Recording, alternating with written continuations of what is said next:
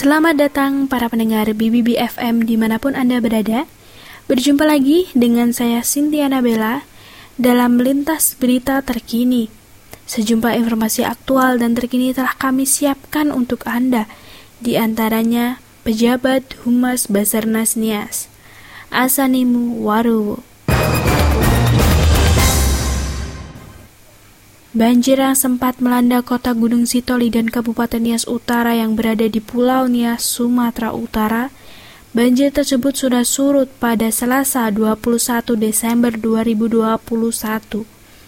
Warga yang sempat mengungsi juga sudah kembali ke rumah masing-masing.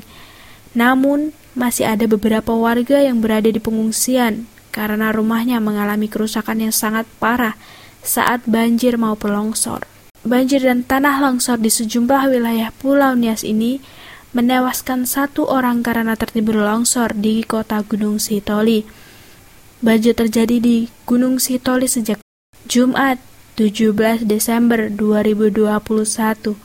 Ada 83 orang yang dievakuasi dari lokasi banjir saat itu. Tidak hanya di Gunung Sitoli, banjir juga terjadi di Kabupaten Nias Utara, Banjir merendam hingga ratusan rumah di tiga kecamatan. Tim SAR sedang berusaha mengevakuasi warga yang terjebak banjir. Ketinggian banjir tersebut mencapai 2 meter.